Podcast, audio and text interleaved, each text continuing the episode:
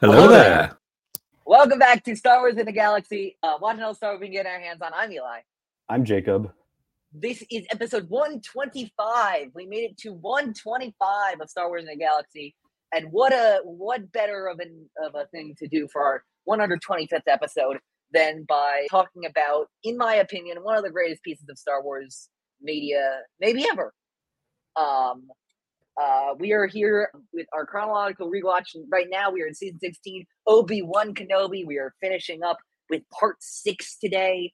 Part six, or as I called it right uh, after I watched it, what the fuck did I just see? Um, I'm, gonna, I'm not going to hold back on how much I love this. And Jacob, you've been putting this up for uh, up with this for six episodes, and as a reward, very soon you get to put put up with my Nubs obsession for a good seven, eight episodes. So good luck on that one. Hey, if I've done it, I've done it for four years. But I can do it but forever. but hey, I have to put up with Andor for twelve episodes. That'll be you're not ready, Eli. You're, you're not ready. You're not ready. I'm gonna, gonna pop open the scroll of my praises for Andor. It's gonna it's gonna drop onto the floor. It's gonna go. it, it, You're not ready. All right. Um, but we are yet again not alone. This is the first guest I had in mind for this season. I'm like, okay, we haven't had this person on for a while. Um, this is their third time on Star Wars in the Galaxy, if I'm not mistaken. The first person I booked is okay, part six. I want Alden Diaz on this, host of Ahch-To Radio, host of Anytime with Ken and Alden, both weekly fixtures of my Star Wars podcast. I'm I anytime is I always want to check into anytime. He's been a good friend and a mentor to me in this space. And I'm interested to hear also because there's a non-zero chance that a certain person will be listening to this. I guess I could say he's also the number one contender in epic confrontations and has beat Jared four times. We said four, four, five. Five. He's Almost- motioning almost five, five. to me. He's motioning to me five. I don't know how many times I'm considering counting. It's at least three. I'll say it. It's at least three. You're a Um, bad but man anyway. for that, Eli. You are. I- Instigating on the main show. Instigating on the main show now. But what do you expect of Oh. me? Anyway, I um, expect nothing Alden Diaz. All right, episode six, The Children from Tahar. I'm so excited to be talking about part six of Resistance. Or Uh, that's Right. going to be about. That's going to be about twenty thirty three. oh, oh, okay. So this is this is gonna be the eye. This is the eye. That's going to be about November. Oh, okay. Uh, so this is the prisoner. Did you guys do that one? I'm trying to figure out what six we're on. And I'm running out of sixes for this joke that I know off the top of my head. I think six of Um, Resistance season two is from beneath. You might be right on that one. I can't. I wouldn't be able to tell. Honestly, that's a good EC question. Um, that now I'm not going to ask because I said it on here. Uh, but um, no, the prisoner is about 20, 27, I'd assume. Yeah, something like that. God, dude. Um, Well, we're here. I guess we could settle. Guess we could settle, Settle for Obi Wan Kenobi. for one Um, of the greatest live action things ever. Um, Yes. but yeah, Here we here we are now. Entertain here, us. here- yep. Jacob, before we begin, uh, would you like to give us a summary of part six of Obi Wan Kenobi? With pleasure. Part six of Obi Wan Kenobi. Reva. She's alive. On the ragged edge, she arrives on Tatooine to find Luke Skywalker, while in parallel, Darth Vader and the Empire pursue the path in the ship. Obi Wan decides to confront Vader alone, despite the protests of the- the children and parents under his watch, despite the protests of Leia, despite the protests of Roken. He decides to go to a nearby planet in the small shuttle. He goes to Vancor. Uh, while the path safely escapes, Vader, of course, deciding to bring the whole Star Destroyer in pursuit of Kenobi. He faces Vader, and Vader almost defeats him, almost buries him under a ton of rocks, but Obi Wan regains his full connection to the Force, and he puts Darth Vader in a pack. He goes crazy on Vader. Realizing he realizes, however, that Anakin has completely embraced his identity as Darth Vader. They have a heart to heart, but Kenobi is very sad by what he sees, and he leaves. After arriving at Luke's home in the desert, Reva uh, is confronted by Owen and Beru. They decide to try and take her on in order to help Luke, in order to help keep Luke safe. And they hold their own, although she does she does mess up Owen pretty bad, but they do the best that they can, considering that she's an Inquisitor. Uh, so she chases Luke out into the desert and finds him, and she's about to kill him, but she remembers how Anakin massacred all of her youngling friends in the Jedi Temple, and she can't bring herself to do it, deciding instead to return Luke to his family. Kenobi arrives just in time as well, and he congratulates her for overcoming her own trauma, liberating herself from the dark side.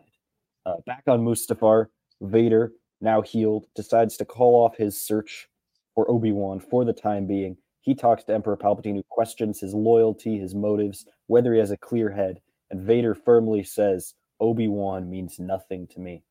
Back on Alderaan, we see Leia again with her parents, back with back with Breha and Bail. Um, and Obi Wan pulls up and visits them, and of course promises that he's just one call away if the Organas ever need help. He finally returns to Tatooine, resolves his conflict with Owen by agreeing to let Luke live a normal life and keep his distance. And having finally completed the mission, he's able to converse with the Force spirit of his long lost master, Qui Gon Jinn. Now, this is an insane episode, you guys. I Wow. This is tell you, but this, this is the wrap jaw- up of a lifetime. My jaw was on the floor at several junctures, even in the rewatch. So yeah, no, it felt like I gotta say I, I don't think I've watched this since the premiere, and I'm like I'm I was curious because I've always said it's like one of my favorite Star Wars anything, and I'm like, is it gonna hold up? And I'm happy to say that it felt like I was watching it for the first time, and it held up exactly as much as I thought it would, hoped it would. Um, uh, before we begin, I want to end our tradition. Um, this has been a six episode tradition on this season, and just say that logo though, because that logo is the best title sequence of any Star Wars anything. Like transforming into Obi Wan Kenobi. I mentioned it all six episodes, and I'm Mhm. gonna finish the streak now. It's so good, and I like I'm tempted to say, "Hey, more Kenobi" just for that. The Obi Wan Um, Kenobi with the little lightsaber for the eye was a spectacular touch. it Uh, was the- it was fantastic. Yeah. we're on point. you guys, what we're talking about here is not to do too much of a uh, where were you, where were we type thing, but this really was monumental in a way that you do slip back immediately into sense memory. Like I remember being up. This is before they adjusted to the 9 p.m. Eastern time slot for drops. And of course, Ah. before they it back, yeah, and so we've been. is that true? Oh, okay, I don't want to date this yeah. too much. Thank, thanks, Oh. Bad Batch. Thanks, Oh, Bad Batch. Really my- appreciate you. my pain. All right. Not to date it too much, but Alden was hurting when this was recorded in this moment. But th- so I'm up early. It's, I guess, uh, how long is this one? Like 50 something minutes. So let's say 355 or whatever. I've just cried. And Charlie Ashby from the Imperial Senate podcast, he's at work because he's in mm-hmm. the UK. And so he is going to watch it during his break from work. He's going to set up at a computer and he texts me, what do you think? And of course, non spoiler. And I said, brother, if they knocked it any further out of the park, then it might be considered some sort of scientific feat of the space race. It was absolutely not just in terms of what we want or whatever, but the promise that they set out to make this, as Kathleen Kennedy called it, the rematch of the century, uh, all the hype. But then Star Wars Celebration Anaheim, we're sitting there and they unveil that prequel pre-roll, or did they not reveal it at Celebration? I can't remember. Maybe that was Disney Plus release, but that prequels pre-roll that really makes this feel like Episode 3.5. That is solidified here, and it is dare I say, a masterpiece. And we worship at the altar of Deborah Chow for this episode. I will also say, before I yield my time uh, and start drinking my coffee, excellent summary, gentlemen. That was a great summary. Although I don't think you put enough emphasis on the fact that Beru's got the smoke. Beru is. I, I, Beru I is- knew you were going to say packing. this. I knew you were going to say that. Yeah. She, Dude, she, Beru's space she goes Glock hard. Beru's space She weapons being hidden in the fixtures of the homestead. Like, Beru is ready. Beru, I, I, good. Beru said every corner of the homestead is where you got me fucked up. Oh, okay, Because I, I was going to say my thing I, that I said in my notes, and of course we'll get to this when we get to this, is that Beru looked ready to cut a bitch. That's what she looked ready to do. one hundred percent. So every Yeah. aspect of this, everyone came to play. All time performances from everyone involved, old and new, I- incredible. Yeah, it was- it was- Absolutely. they really delivered Uh, I with this I'm one. trying to remember. I I, don't even. That's the thing is you were talking about sense memory and like where you were. Like I don't even remember. I think the for me actually, I think the the episode was so good that I do not remember. Like I kind of just went in and exited out of the world at the end.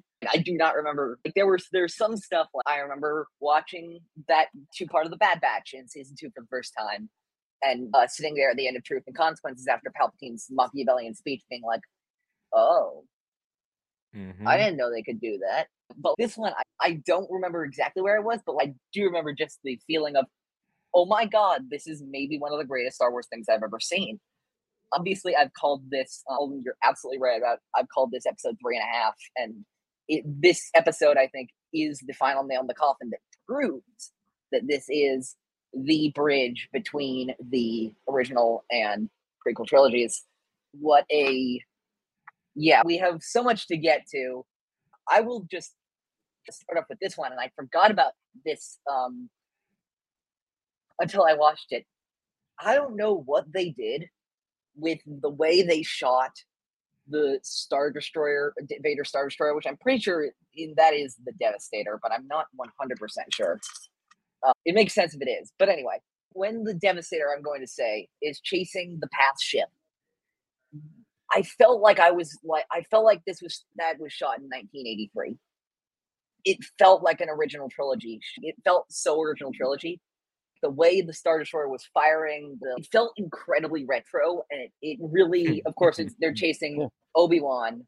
It's like Um, yeah, yeah. it- it, it's a hundred percent, and I love that it was a hundred percent a nod, an interpolation, a nod to the opening shot or the opening sequence of A New Hope. Of course, given all the parallels that we have between Vader, he's pursuing Leia and Kenobi.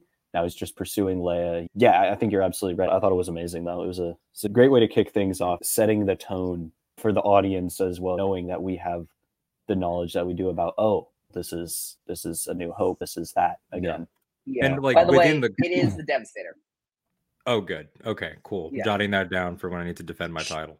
But when you have the full context of particularly what part five does to, to get us here, mm. but what the show is making the point that these two characters, like a lot of great fictional rivalries, are always having the same battle.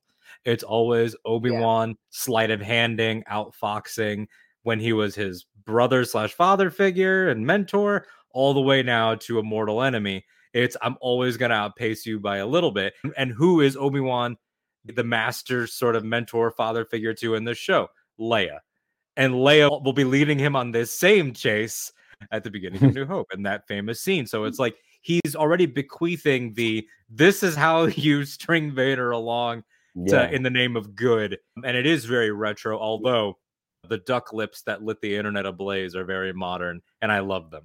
So the, I the was Grand on a- Inquisitor. I was on a call- or- uh, I was on a that was, call with all awesome. and a few friends of ours when he mentioned this the duck lips and i'm like i legitimately did not remember it from this, this episode is so action packed i legitimately did not remember the duck lips and so i made an extra effort when i was watching it to look at it and i saw them i'm like those are crazy those were crazy Dude, I I, didn't even notice it until the rewatch.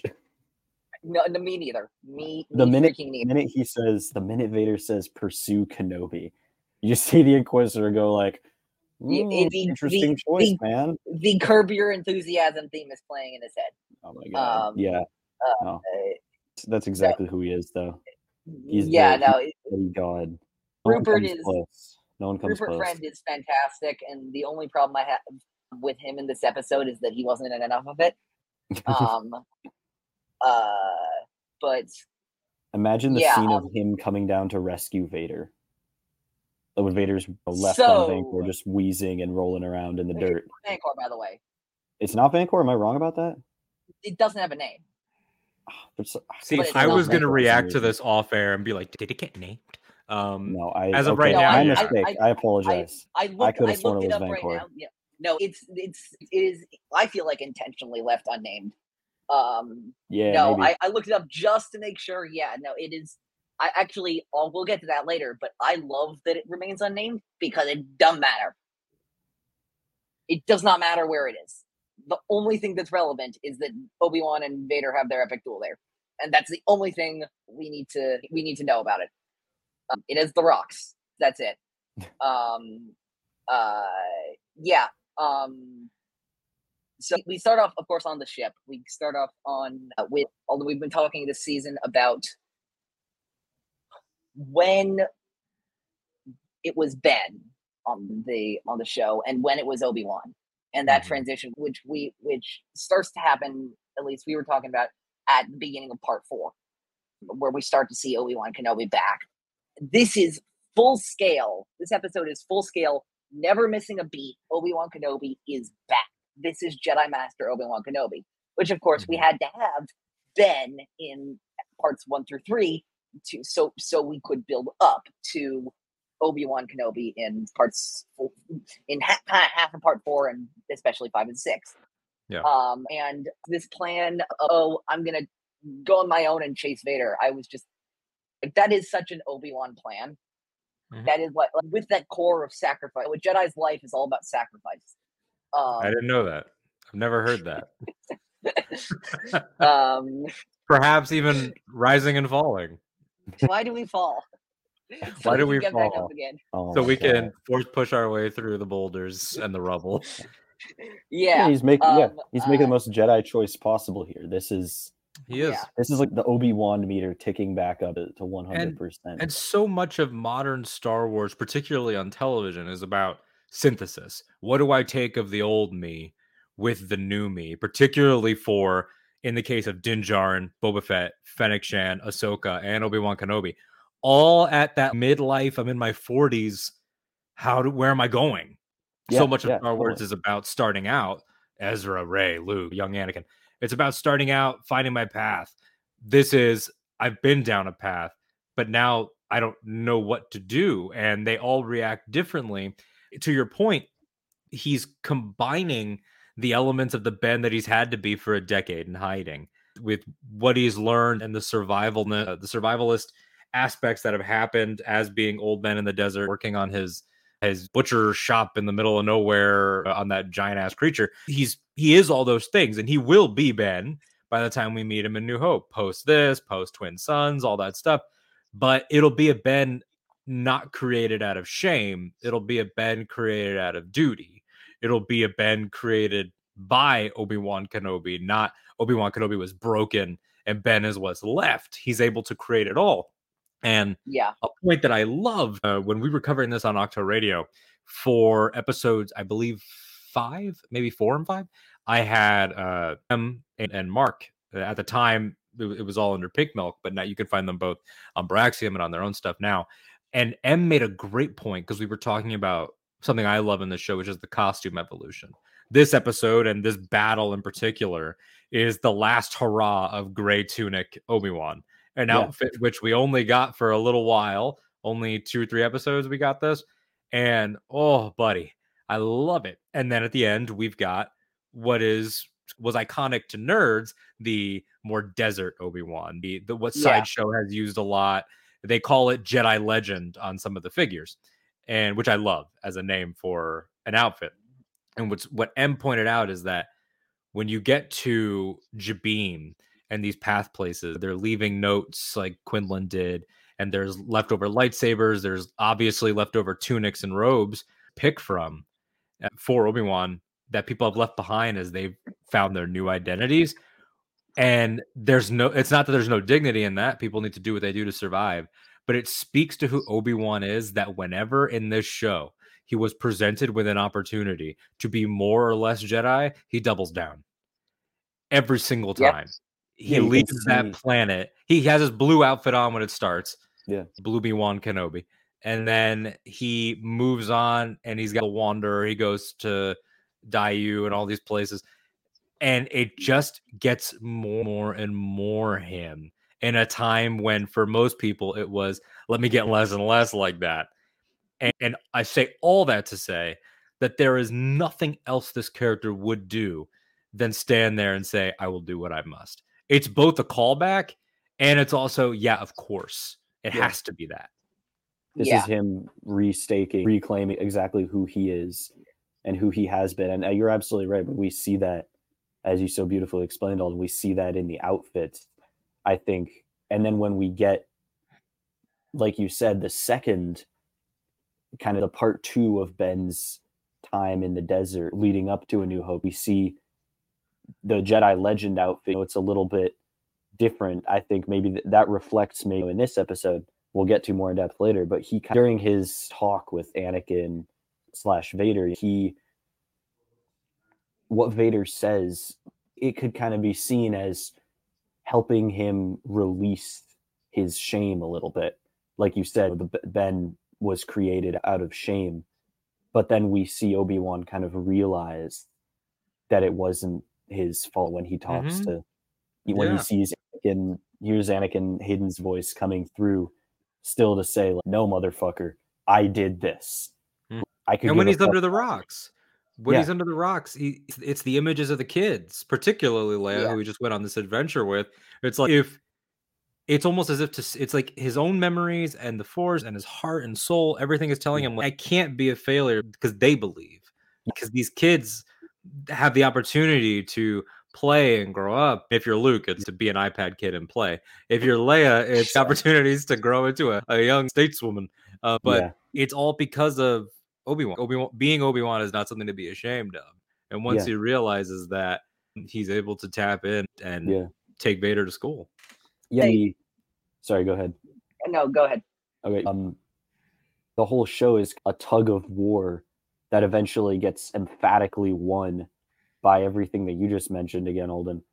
It's a tug of war between his identity being one of shame and failure versus rediscover. You know, he's thinking about Luke. He's thinking about Leia, especially ever, the adventures that he goes on with Leia, the time that he spends with her, the conversations he has, him discovering a new purpose for getting up off his butt, getting out of the desert, going doing what he has to do to help other people to where the strength of his identity now is again the strength of purpose of having to help other people and wanting to make the galaxy better and wa- wanting to do what wanting to do what he must as he says rather than just having his identity be one of failure. And we see like you said in that moment when he's under the rocks but that's he's reminding himself he's reminding himself of that new kind of the new resolve that he has which is cool Mm-hmm. based on Olin's thing about oh, mostly about Leia with the adventure he's gone o- on with her. Um, it's it's even more funny now that we have that short story and from a certain point of view, one, uh, which I which is such a great one where Obi Wan's spirit comes to Yoda and he's like, okay, so I got, I got Skywalker on this path. Gonna go to you. Uh, you're gonna train him, and Yoda's great. I can't wait to train her. And Obi-Wan's like, no, it's the boy. And goes, what the hell are you talking about? Um, and it makes it even funnier now because from the little time Obi-Wan knew both Leia and Luke, who looked like Oh, a, a better yeah. prospect for a Jedi than Ben, It's, not even Leia. close. and he still chose Luke anyway. I wonder if he. And That's a bigger conversation. I don't want to sidetrack us too much, but I, I wonder if he chooses Luke because Leia. If he had the pick of the twins at 19 years old, would he still have done it, or is it the fact that what happened on the Tantive happens and Luke is a hop, skip, and a jump away? I do wonder if the Tantive Four had landed on Tatooine. And he was able to be like, "All right, both of you guys, let's go." Who would he have? very different. Yeah, that's a good point. It's because of the convenience factor of that. But yeah, it just makes it even funnier that Luke is, of course, and, and that Luke is the one that um, that becomes this great giant master. Of course, I'm not dissing on Luke, but Leia has proved herself um, Yeah. to be the better candidate for a Jedi Master. she doesn't Uh, have much of a role in, in this episode in terms of plot. Obviously, her spirit hangs all over the episode, but she's, you know, uh, Haja and Roken are going to get her to safety, and Haja off screen brings her back to Alderaan. But the yeah. fact that she sent Lola with Obi Wan, um, I forgot about that detail, and Oh. then I remember, and then I saw it again. I'm like, oh, he, she wasn't joking. she cares on Yeah. such a deeply prof- she's so emotionally intuitive in a way that Luke's not by design Yeah, uh, that she is able to say this is my best friend has been my best friend the show shows you how attached she is to Lola but it's her basically saying through Lola, like, you need all the, the emotional support you can get more than I do. And, and Yeah. she's 10? She's Yeah. 10 years old? Okay. How the, oh, uh, how old are you? Um, Yeah, yeah, uh, exactly.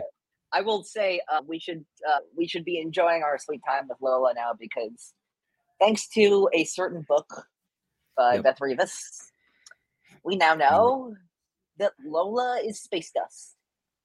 Rip. Deeply upsetting, honestly.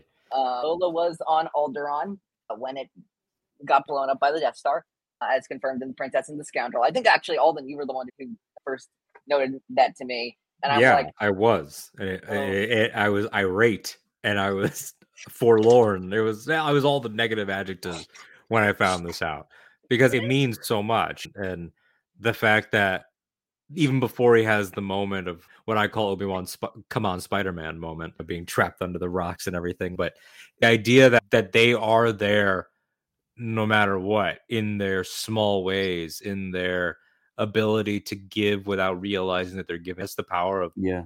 children in Star Wars. It makes me think a lot of Jake Lloyd, Anakin, and Qui Gon. Of Mm. he was giving Qui Gon reassurance in that movie just by asking good questions and by reaffirming what a Jedi should be. When Qui Gon was out in the, I was gonna say in the woods, but he's in the sandstorm, and he's, and, Yeah. but this kid gave him a little bit of a push, and that happens Yeah. in some, really cool. It's not dissimilar even to Grogu of like how Yeah. Grogu is the natural conscience of the adults around him in a lot of ways.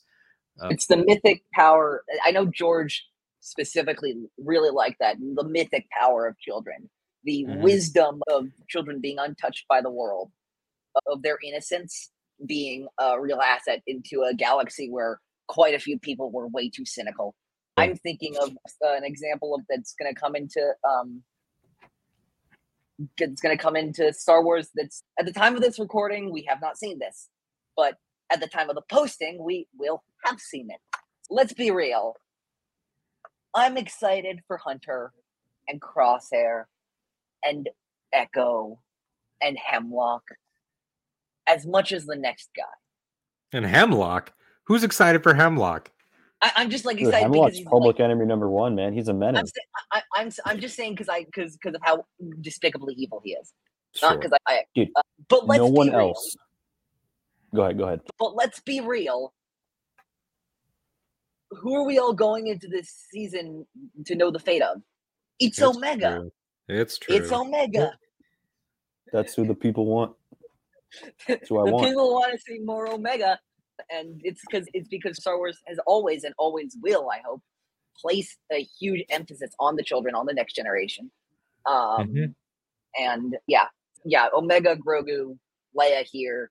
I remember, I remember there was some, there were some complaints midway through Obi Wan Kenobi's uh, Obi Wan Kenobi around part two, part three when it was coming out. Mhm. Um, from some people that it looked a little too much like the Mandalorian with the wizened Mm. warrior and young kid. Yeah. And I know that actually, I believe that there was something like I think it was actually originally going to be more like that. Um, yeah. If, if you yeah. when you start putting two and two together and collecting what we know about the film version of this and original Yeah. drafts, it was gonna be Luke instead of Leia, which is th- one of the greatest decisions to switch them. Honestly, one Oh, of the yeah. greatest decisions. Um, hands, hands not down. that there's not a version I'm sure I would have loved with this talent, uh, this team, but I just can't imagine reconciling Mark Hamill in 1977 Luke with someone who had already had an adventure. It just does not. yeah, Leia, you buy, has Yeah. had adventures. yeah, It's it like works. the- And but Luke, when you when he's talking about old Ben lives across, you say that's not the that one guy who Yeah. I That's had an distant, adventure with yeah. ten Like, years ago. That's I see him once a month when I'm buying Jogans. Be less. Yeah. Even Luke's one experience, his one moment when he's running, he runs away from the Inquisitor and she catches him. Even that, I have a hard time squaring with Yeah. a New Hope Oh, 19 year old gamer bro Luke. Even that is Deborah a tough sell Chow. for me. Deborah Chow and this team and the stunt coordinator, and they are so careful to make sure that little Grant is it Grant McFeely that plays him? I believe it's Grant Feely, McFeely. yeah. Grant Feely. That Yeah. Grant Feely never actually lays eye contact on her or the red blade. he is Yeah. always Oh. just out of frame. Yeah, that, that Wait. is Like when That That is pretty Beru good. Yeah. when Beru comes to smack Reva when after Owen gets yeeted off the thing and he oh, Beru. oh she's coming. Luke is already torso out of the little ladder escape. they Oh, are that's so good. clever with it. Um, That's really because of good. that reason. But And Luke would have heard might have heard the sound, but there were any number of things that sound could have yeah, been. you don't know what that It- is. Yeah, not enough a It- farm. it's, yeah. it- it's great. That's one of the things. That is actually one of the things I'm glad they preserved because there is that sense of like. This is Mhm. one of the things I love the most about A New Hope in the beginning of that, which is that it really because at the beginning, of course, it's the beginning of Star Wars. Anything. So Mhm. we are as in the dark about the galaxy as Luke Mhm. So it feels like our sense of the galaxy, because it very much is, is opening up as Luke's is. And it feels like this fantastical journey. And Yeah. that none of that spoiled for Luke here is so great.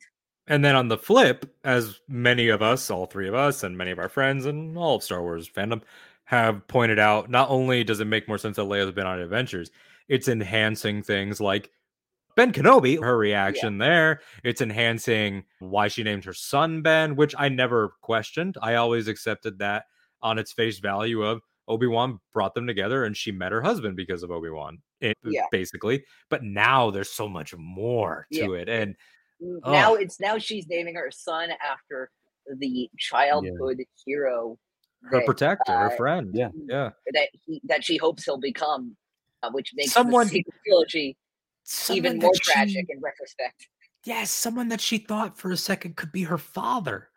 That's one of my favorite moments of this whole show. And- And that and he says, I, I wish I could say I was. Like it's so Damn, I'm gonna start crying. I'm gonna start crying on any galaxy. it- it- like it's it's it's so I what I love about that specifically, and th- and this is an arc that I kind of put together, and this, the on- it's only crystallizing in my mind right now, really, which is I just I love the fact that if that when we begin in part one, Obi Wan is really only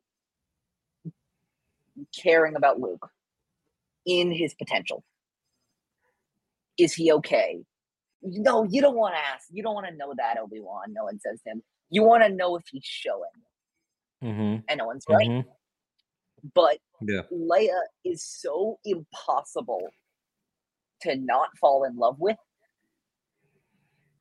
that through Obi Wan seeing Leia's tenacity and strength and all of her great qualities, he then re- remembers to himself these are not just the last hopes; they're also people.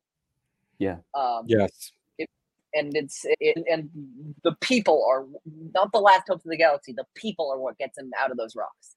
Yeah, it's memories of her spinning around saying make me float. It's Luke pretending to be racing. It's like it's Yeah. that stuff. Episode 1, he's he the boy must be trained. This that and the other thing and he's All those little moments. Yeah, but now he's like, oh, they need to become the individuals that could fight this fight, if that even is their destiny, because so much of the dark times period of Star Wars is about heroes deciding maybe this isn't for me to decide, or much like Obi-Wan here or Cal Kestis at the end of Fallen Order, it's not up to us to drag these kids into the battle. It's leave it to the force or even Yeah. Han in his very Han way of not joining Emphas, not this time, kid. That Yeah. that energy of things are in motion in ways that Yeah. not any of these individual characters can really put a finger on. And Leia too. I, I don't know how much Eli in your plan for the episode you wanted to go linear. So if I'm throwing you off too much, let me know. But because she's not in as much, like first of all, Vivian Lyra Blair uh, has more talent at what is she 12 now at, than I have at almost 30. She is It, By it is far. incredible. she is I- I- I- astounding and her emotional maturity at the end that she imbues into the character when she in her very little Leia way tells Obi-Wan and I'm again I'm paraphrasing it's just the emotion behind it tells him I don't need to know more than what you're telling me. She's appreciative for what he tells her and he says that's all I wish I could tell you more eh, but she's it's okay and she looks off she looks off at her parents because she's like i know i'm lucky. I've got Yeah. them. I've got you. I've got lola. I've got i have all i have this chance to make this job into what I want it to be. Like she tells Bail, we'll change it together. That moment of the two of them. She has all of these things happening. And in her own little 10 year old girl way, is also saying, I'm going to let certain things ride. She could have grabbed onto Obi Wan and said, I'm not letting you leave until you tell me of the truth, yeah. which is maybe what Luke would have done. Uh, maybe that's already in him. I don't know. We haven't really seen the 10 year old Luke, but there are Ezra definitely would have been like, you need to tell me, oh, especially oh, yeah. young Ezra. But Leia has that forethought to be like, it's all right and it's going to be all right. And everyone in this gets their chance to have that. It will be all right. Roken doesn't have a lot to do in the plot of this final one, but his big scene is I'm going to keep the fight going. And got Obi Wan give where, that push. That's yeah. where I wanted to go next very briefly is with the mm. Roken stuff, which is um people, uh, where Obi Wan says, "People follow you, Roken. Don't stop." And he mm-hmm. says, "I'm just getting started." Um, and he and said, "I'll be in Jedi Survivor." No, he wouldn't be. He would not be. Even though, even though I held out hope, he was not. I was gonna say, and if that is not the backdoor pilotiest thing I've ever heard, like, yeah, come on, Disney, come on, Roken, God. Reva, put her in there with the path. We need a path miniseries or something, some story yeah. there. I was hoping, like Alden, I was hoping Roken was going to be Survivor. I was actually originally hoping Roken was going to be an Andor, uh, but mm. apparently Roken is better than, so we can't have that. Sure. Uh, but yeah, come on. I'm sure O'Shea Jackson Jr. wants to do more of this, just based on his Twitter. I'm almost certain he wants to do more of this. Um, yeah. Yeah. Let, let's let's let's keep this ball rolling. And maybe Kumail, yeah. maybe Haja yes, said, you know what, yes, I kind of like this. Maybe he becomes Roken's number two guy or something. He steps up to his greater potential, and, and Roken steps up, and Bail steps up, and we'll get to Reva when we get to Reva because that, that warrants a whole conversation. But these little pieces that we've gotten across stories of Cal's cell and the Ghost crew and the partisans and the cloud riders and now the path have a unique they've done a great job of making these all have unique energies it never yeah. feels like like at the end of fallen order my worry was that sequels to that game would just feel like the less fun star wars rebels and then mm. survivor said nope we're going this way and it was yeah. so much different in yeah. tone so they've yeah. they've gotten me every time on these heroes I really enjoyed what the story did with with both Roken and Haja, and I would love to see I would love to see more of them. I think for Haja, especially, I think Kumail Nanjiani did a fantastic job. I think that yeah, at first I was like, wow, God, what is this guy doing in this episode? When he first came in, I was like, this is this feels hokey. I'm not sure about this, but he had just enough earnest to desire to get better, and that still sh- that that ended up shining through. And then we have this amazing moment where he acknowledges his own background to Obi Wan and says, I'm not sure the word of swindling fake Jedi means much to you. Obi Wan just says, dude, don't like, it's enough. Don't worry about it. I know why you're, I know why you're here. The proof is in the pudding. And so I really hope we'll see a, more of him. Um, as well. I wonder what, what you guys think about his his time and his little arc in this show. But he starts out more reluctant and we're not soldiers. But I think he, you know, maybe he's imbued, maybe he's galvanized by what he sees mm. from Obi Wan, what he sees from Leia, what he sees from everyone that the path is protecting. I don't, what do you guys think about Roken? I think he's a pretty interesting. I think he realizes piece in this puzzle. I think he realizes that like I felt like the path very much up to part three was basically like we'll operate undercover as much as we can, but our day to fight the Empire is not here yet. Mm-hmm. And parts four and five especially are Roken realizing that you don't get to choose the day. The day chooses you. Mm-hmm. Um, that it doesn't matter how ready you think you are, you have to be ready to fight the big fight. If you really are committed to doing this, you have to be ready. And um, I think Roken was just more like, I think there was a lot of people who were saying, oh, he doesn't want to do this or is scared. I think Roken just um, at the beginning of part four is very much like a he doesn't think his organization is ready for this. And yeah. look, they lose Wade. They lose a whole shit ton of people on Jabiim. They're probably going to lose a lot more people, but that is worth the noble work they're doing. That is Yeah, worth and it's- the yeah. Yeah. on the personal level too, we know we don't know the specifics of if Roken's wife was a Jedi, but we know she was a Force sensitive who was taken out by either the Inquisitors directly or the Empire overall. And to see him go from that loss and like you said, I'll operate in the shadows and I'll help, but it's helping out of grief versus turning that grief into hope for tomorrow.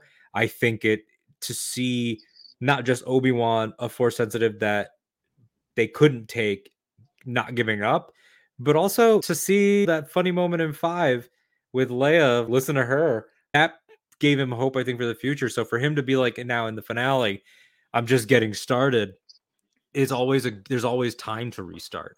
There's always like, yeah, the day chooses you. And I love that you said that, Eli. It's a great quote. You don't get to Yeah. choose the day. And that's something that you, you could hear someone like Hera saying that. You don't get to choose the day. Um, but you can choose how you meet it. And Roken decided not to meet it in a begrudging way, to take it on with some confidence, some swagger, and some belief. And that really sets the tone for the rest of the episode. And I think Obi Wan is reminded of better days by hanging around these characters.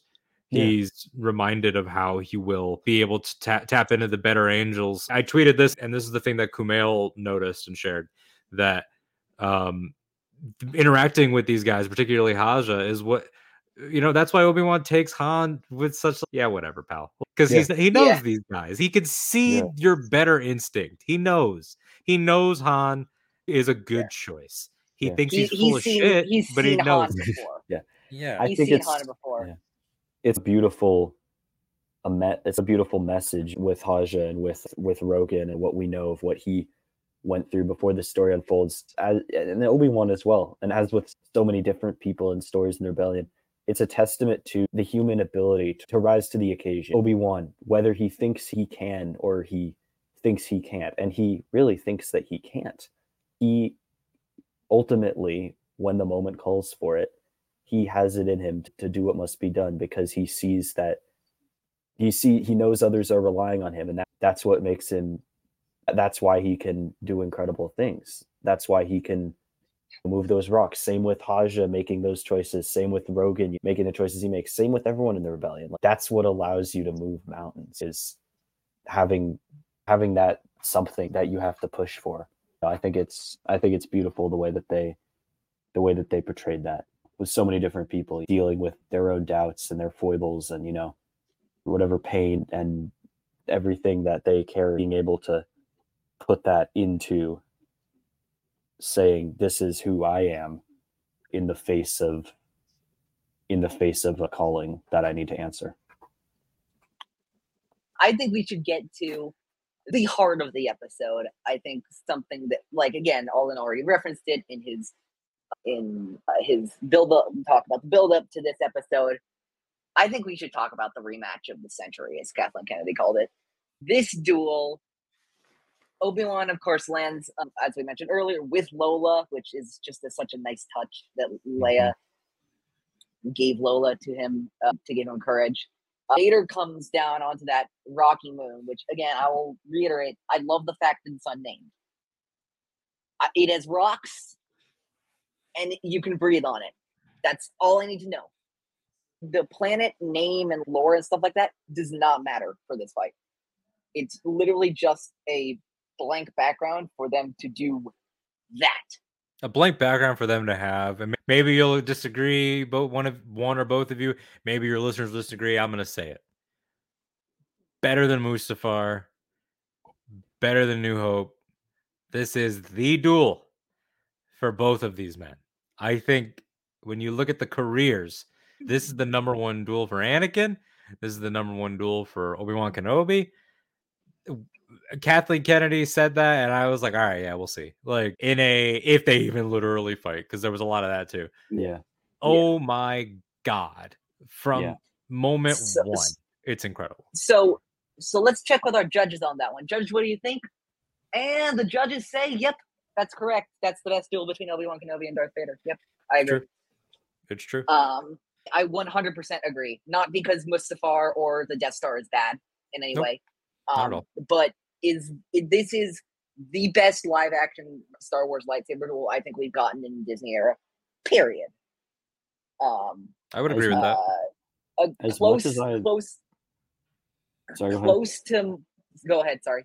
as much as I love as much as I love Mustafar and hearing you say that out loud sounds kind of sacrilegious. I watched this today and I have to agree. I think Deborah Chow, everyone involved, they do such a good job of just bringing, you know, letting that slowish build up kind of ride out before the duel actually starts. Just bringing, letting the audience ruminate on everything that's happened between these two men Yeah. and it's it reaches this kind of crazy emotional fever pitch this boiling point. And we see that when for example in the camera work a lot of these shaky very motion heavy shots the way that it's framed we're not really getting the same kind of even clean looks at a lot of the action that we are in the other two duels that we just mentioned. It's so chaotic that it's almost more about it's not even about really what's what they're actually doing, how they're swinging, how they're fighting. It's about just them as people, as hearts, minds, souls going mm-hmm. at it and having this moment more so Yeah. even than what is physically unfolding. Absolutely. And to all of that. And Vader, on a filmmaking level, I think this is incredible because this is what Vader is with money and technology and all Yeah, this stuff. yeah. This is the Yeah. promise. This is the 1977 promise that we that is significantly better in 80 and 83, but this is the here Yeah. he is. We catch a every glimpse of it in Rogue One, but this is for real. and you, Um, we've gotten to taste it in games as he's photorealistic, but it's still that's Yeah. an animation of him. This, this is Yeah. it, and and the difference in the emotionality, to your point about it's rough around the edges. It's I'm gonna break a rock over your head. I'm gonna throw you through this pillar. I'm gonna bury you. It's this is Obi Wan fighting the now what he has fully accepted to be new creature that inhabits his friend's body from a certain point of view, of course. Um, but and from definitely Anakin's point of view. Anakin, though, is fighting to destroy the past. He Anakin is doing what people that don't understand Last Jedi think the theme is. Um, but Obi-Wan is fighting for tomorrow.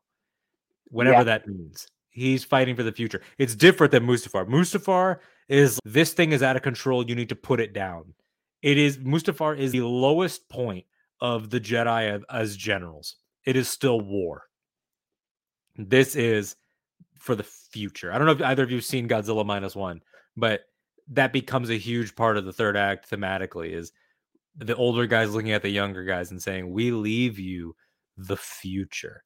This battle, this duel is for Leia and Luke and every other person out there that is going to make it through this era. It happens here. It's a truly like there's this duel is I there's so many great pieces of symbolism in here. I um it is messy and yet elegant. It is like it feels like the the over choreographed stuff of the prequels, yet also taking on a new flavor. Um I just like I think this is the first time I noticed it. I uh one of my favorite things about Darth Vader in this series is, and I've mentioned this before, Anakin Skywalker being the sassiest bitch in the galaxy. Jacob, I want you to notice something. Yeah. Remember when Vader smashes the ground under Obi Wan, creating that Yeah. huge uh, crater? Yeah. So Vader's standing up here, and Obi Wan is standing down here. So you could say that Vader has Oh, yeah the high ground. He has the high ground. Boo. I mean, yeah, only Anakin would. they care. had to. Like, Anakin would care. Only Anakin would Oh care. yeah, yeah. Because he But, already like- had his first thing, which was the "Now you will suffer." Obi Wan. Which is Like- how's that feel? How's that feel? How does being He already How's got to feel? do fire and brimstone, and mm-hmm. now he's gonna move on to the other grievance that he's been holding Yeah. on to for a the decade. high, the low ground. Yeah. Yeah, this so is- he's is Anakin's version of Alexander Hamilton going, here's an itemized list of 30 years of disagreements in It Hamilton. is. It is. And he, th- their styles, their fighting, what they're able to do, Yeah. the storytelling that happens from the first half of the fight to the back half after Obi-Wan is risen and it's all there in the visuals. He you using a little bit of the Hayden choreography for you and throwing it around, having the behind the back pass and the Yeah. flip over, and then of course the avatar state moment of every boulder at once is Yeah. Do you guys remember seeing that for the first time? I was I it was I it is- chills. It was a it was the moment. great it's one of the greatest payoffs in Star Wars. Mhm. All Yeah. five episodes, five and a half if you want to count like the episode leading up to this. We're building up to I'm trying to decide if I'm gonna make this joke. I'm gonna make the joke. Um it, we're building up to that moment. And that shit is so cathartic. Seeing him just pelt those boulders at him, that shit rocks. Um One might even So say that shit Lobo. geodes. Uh, it, it's it really is like, and the thing I love about it is that yes, it's badass. Yes, it is wish fulfillment. Yes, it's super heroic. Yes, it's wizardry that we haven't really gotten to see in this era because Rey is pretty new at this, and Luke was doing a non-violent approach. We have not had yet the story that present. I'm sure we'll get a lot in Acolyte, but we have not yet had the story up until this episode that necessitates a Jedi whipping ass. And Yeah, but what I sure. love though is that it's also the poetry. It's also because a lot of the times we, and especially in Legends, we would lose track of why. We started to have our heroes be superheroes because we could. You know, the Ian Malcolm thing instead of asking why you should. And Obi Wan here is able to ascend literally out of the rocks, but then use this technique and all these things, throwing the earth at him, being one with his surroundings. Yeah, the rocks aren't Yeah. sentient unless they are. It's a Star Wars after all. Who knows? there is a mountain that has feelings. Maybe he's, he's- whatever it is, his surroundings, and it comes Yeah. from balance. He was able Inside, to do that yeah. Yeah. just by thinking about goodness, just by thinking about some Hope. kid and some good times and hope. Whereas Vader could do that too, but look at what it takes out of him. Yeah. Look at Yeah. to achieve badass feats that way, you pay a price every single time. To Yeah, achieve I- badass feats this way, you really just have to love and be loved. Yeah, and believe in yourself and all that kind of stuff. Yeah, as uh, Jacob loves pointing out to me, um, to achieve the badass feat at the end of Rogue One, Vader technically had to choke himself for a short amount of time. Yeah, he Wait, was. hold on. Explain this to me. He turned the off his. respirators not lighting Oh, up. oh yeah. he Oh, was- he no, turned but- everything yeah. off so he could have that badass moment. You and he was like, the badass rip- moment. he was in space. Technically, he must have been himself. rippling his cape with the force and a yacht. Vader's Now a you know what's queen, funny? What's blah, funny blah. though is Yeah, that yeah. I love it for the drama queen and I love it for the joke of he's choking himself. But Yeah. what I especially love, guys, is that if the three of us were at a Pablo Hidalgo Q and A or something, and we asked him about it, I you know that man could spin a yarn. Like I can Yeah, hear it in my head. that. It's probably like He'd be like, oh, Yeah, oh, stealth mode. that, or like Anakin did that intentionally to inflict pain upon himself to give himself a rage buff, like in the Oh my god, Like- dude, no. He would say that shit. Oh my god. by doing that, he briefly felt like he was close to death, and that sent him forward down the hallway. Like, Damn. We love Yeah. you, Pablo. Pablo's so good at his job. Pablo is He is is. incredibly good at his job. Another thing Uh, that I want to bring attention to, I did talk about how the uh, going off of what we were just discussing, part of what made this fight remarkable is actually seeing Obi-Wan physically stand up to Darth Vader, withstand everything that gets thrown at him, literally, and actually come out victorious. There's so much context in this fight. Everything that we've seen Obi-Wan go, everything that Anakin, suffering that he's gone through, the humiliation, the hopelessness, the defeats that the Jedi, all the narratives about Jedi and Sith and power and violence, and the sense that the Jedi just don't have. You know, we see it again and again in prequels and everything as Jedi are falling. That whatever the reason may be, they don't have what it takes to execute. They don't have not literally. They don't have what it takes to seal the deal ever and do what they need to do to carry the day and we see that with Mace when we see that with Yoda in episode three. We see that so many times over and over again. and then to see to have this moment where Obi-Wan he's not just fighting against Vader it feels to me like he's fighting against the weight of history with those rocks and he's like no I'm going to do this and he just pummels Vader into submission that is that is incredible because we just It's haven't in- seen that it's incredibly like climactic and it's before screen and like, executed all so well. And I think we, I think we need to get to. I think my favorite, at least for me, the best parts of this duel, which is the exchange that happens. We have the, of course, first, and I understand that we got this Rebels, and I simply don't care. Splits the Do not. I do not care at all. And as many people pointed out, it's the other side. yeah, I, I put that in my notes too. I was going to mention if you hadn't. Yeah, it's the other Which side. Becomes Ahsoka a really nice, yeah. B and Snips are able to together bring his face out, which is very intentional or otherwise. A lot of people like to be like, "You really think they intended that?" And to them, I say, I don't give Yeah, I, no, I, to quote the great William Friedkin, director of The Exorcist and many other great films, I don't give a flying fuck out of a rolling donut. That is an exact That's a fantastic quote. That is fantastic. No, I don't care. Just the idea that yeah, Ahsoka was able to partly reach to reach one part of Vader, of Anakin and Vader. Obi Wan was able to reach another. Know who was able to reach the whole thing? It was only his kin. It was only Luke.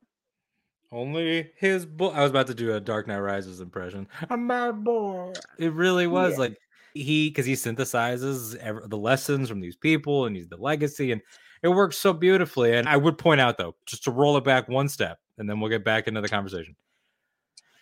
There's this person that we know named Jared, and he is convinced that Vader. He never puts Vader down. Vader never takes an L in any of this man's content or conversations or whatever. And I have pointed out repeatedly, Obi Wan gets five hits in, and I know it's five because I got the question wrong uh, in something that we did recently. He gets five hits in on- the the health that life support box. Boom, boom, boom. He breaks it down. You're telling me that a leapy little frog like Yoda could get to that box? Get the fuck out of here. But anyway, I Uh, went. Just one more thing to say. Uh, let's see. I, how do I say this best? I'm trying to think of how to say this best. Yeah, okay. Jared's stupid, and Yoda would beat Vader 100 percent of the. No, I'm joking. Not 100 percent. Three out of four. I'm still gonna maintain three out of Three four. out of four. Yoda Uh, beats Vader. I will say though, on a real note, that watching that choreography the first time, the second that he started hammering the box, I was losing my mind. I felt like I was watching a, like a fight night. I was like, "Oh my god!" Like It, it, it is actually. I now you remind me. It does feel like the most wrestling thing we've ever gotten in Star Wars. it's Um, very, and he's gonna end it, and that actually transitions into some of what I wanted to say Yeah. about this. There are people on the internet, and you can just piece that out. There are people on the internet. There are people on the internet that We live in a society.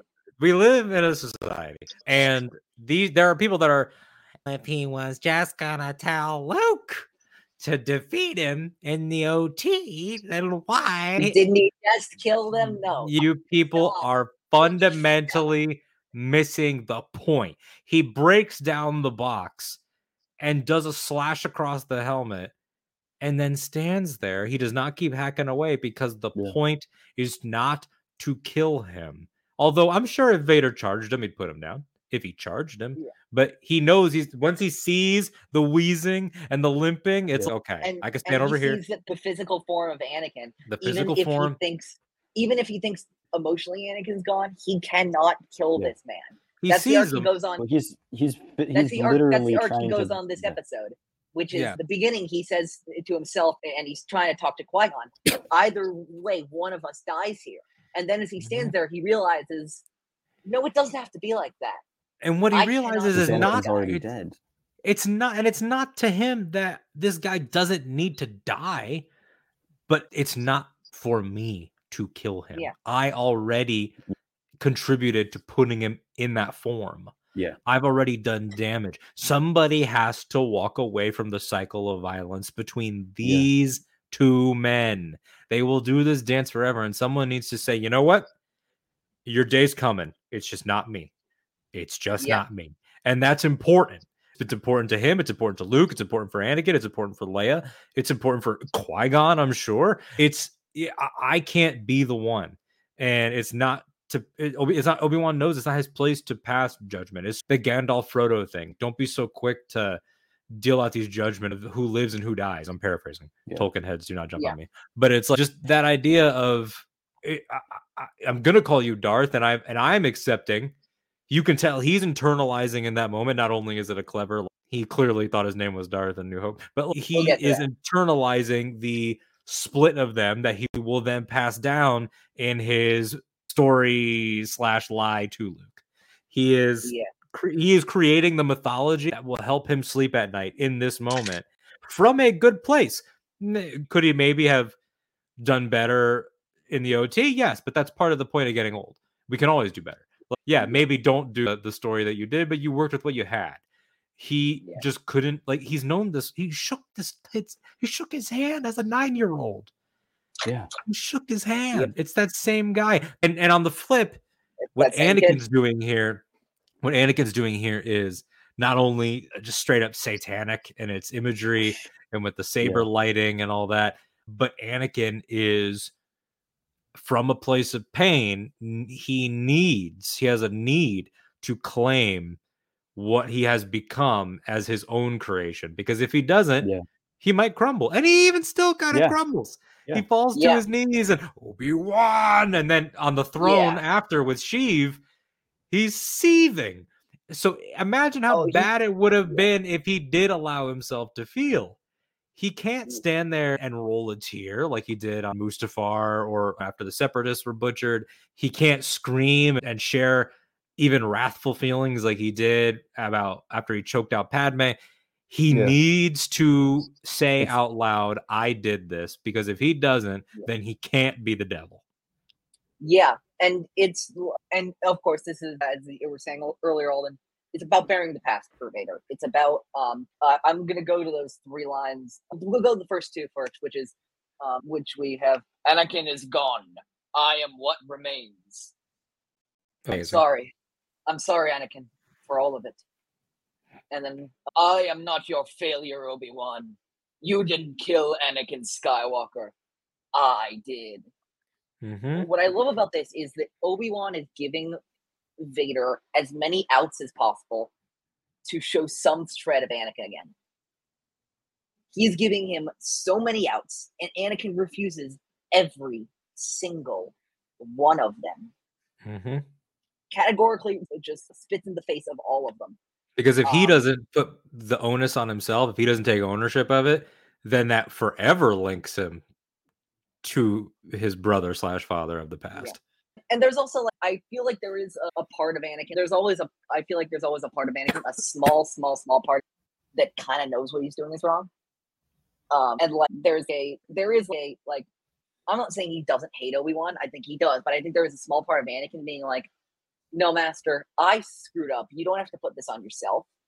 Um, and that's of- course what it does to Obi Wan. It absolves him in a sense of you didn't kill Anakin Skywalker. I did. Of course, we have a young Jedi named Darth Vader, a pupil of mine before he turned to evil, uh, betrayed and murdered your father. Of course, putting the lie from New Hope into this context of it was not just a lie that Obi Wan made up. It was the lie that Vader told him, that Anakin told him, and he Mhm. told himself to Yeah.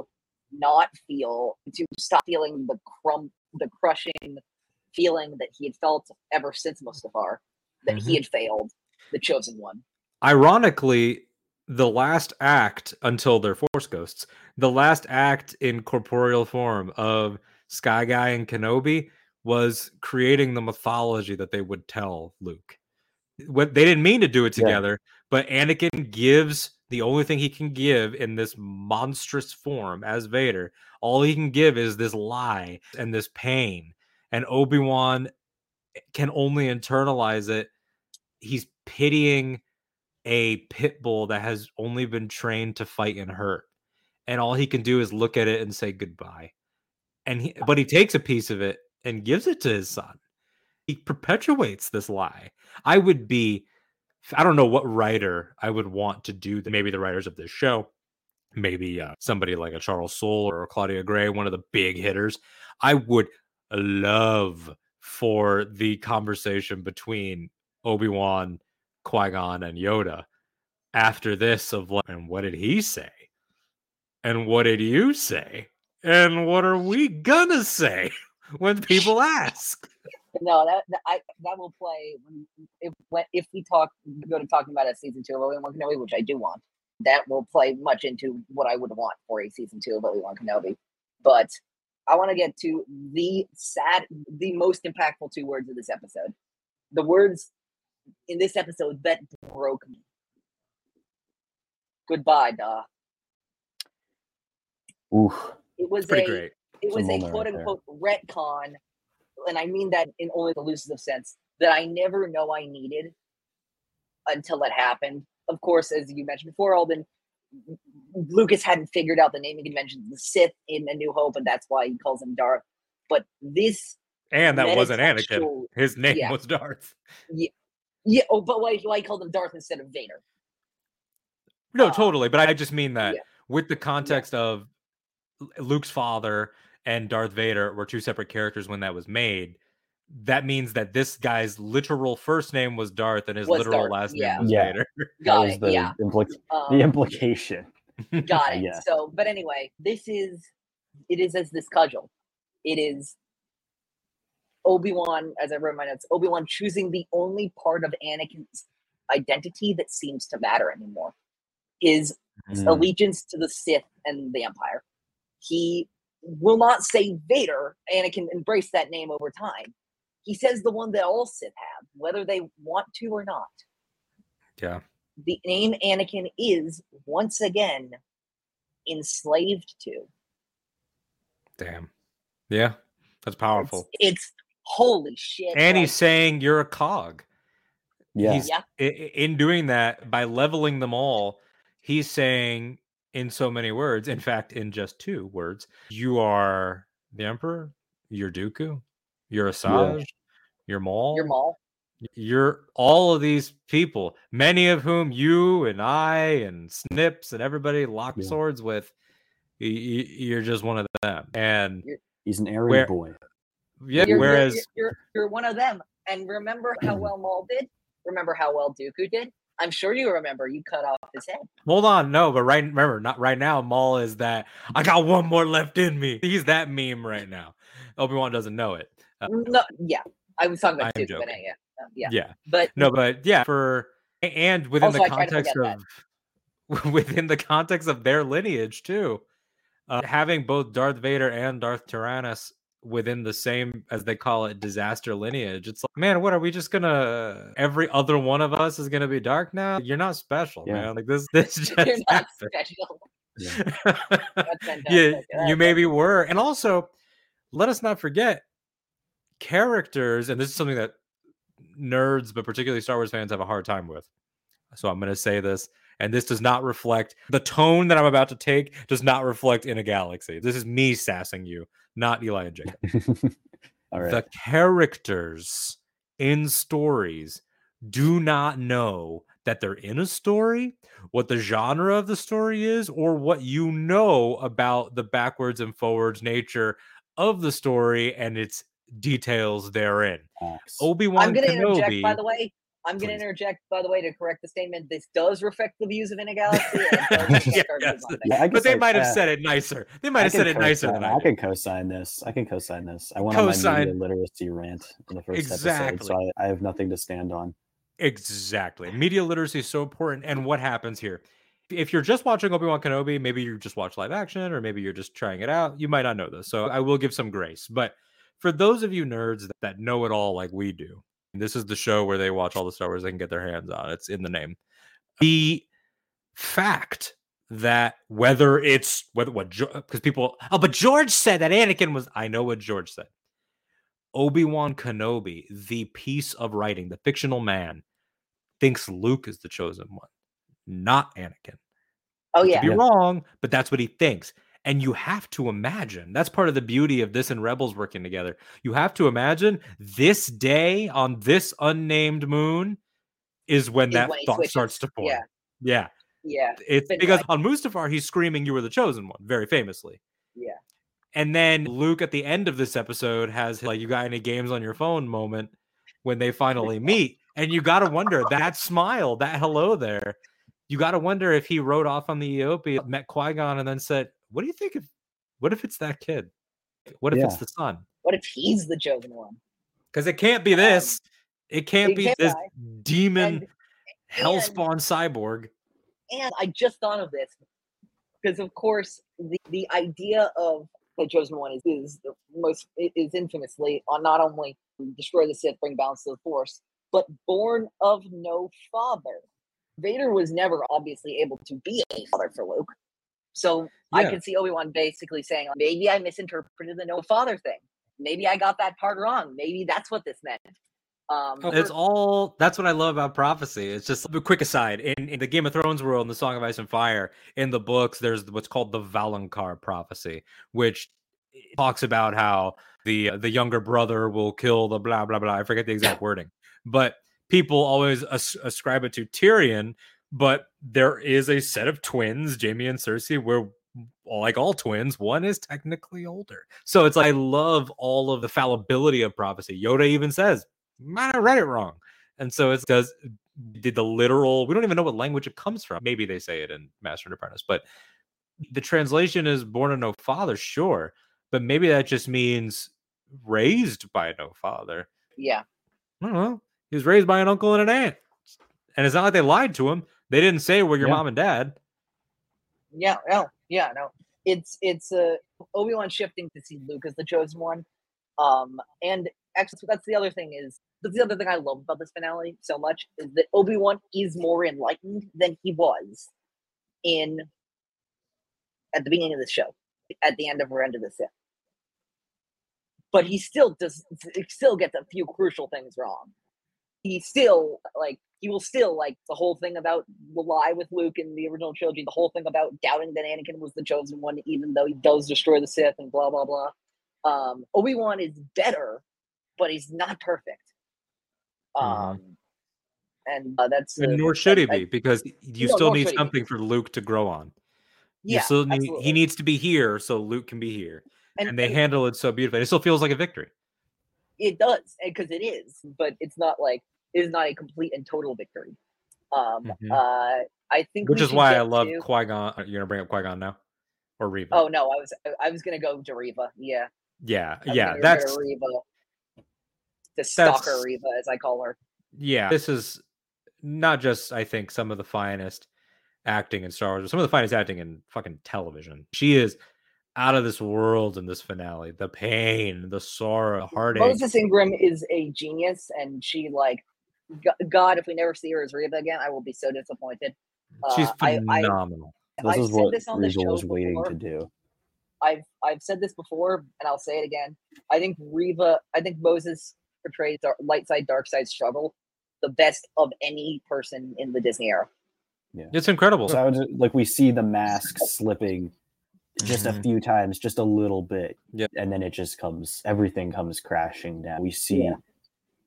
I think in a few in a few moments, we just see her whole worldview, everything that she's built up for herself, just justifying what she's doing, trying to for her own survival. We just see that all kind of poof go Ju- like it's, just it's, it's remarkable. It's the- remarkable. The flashes of Hayden's face as, with the Anakin Stark deeds moment, and flashing back to Reva and realizing, and her finally realizing, I can't kill this kid. Mhm. This kid is just like all my friends. And it's This is- solidified with "Have I become him?" And then it's no, you've Yeah. chosen not to. And Yeah. and that's why, like, when there are people, big YouTubers, that are out there insinuating that this character didn't have a place in the show because she takes away from the, you're just wrong. It's not a matter of opinion because it's like you, the arcs are incomplete if it is not for her. You, They- she they- is the voice. Yeah. She's the Yeah. voice of the struggle. She comes to the realizations that Vader cannot because she is one of his victims and he can only be absolved in the way we know he will be in Jedi. But she Yeah. is absolved here by choosing not to strike, but which is a Yeah. very Jedi choice.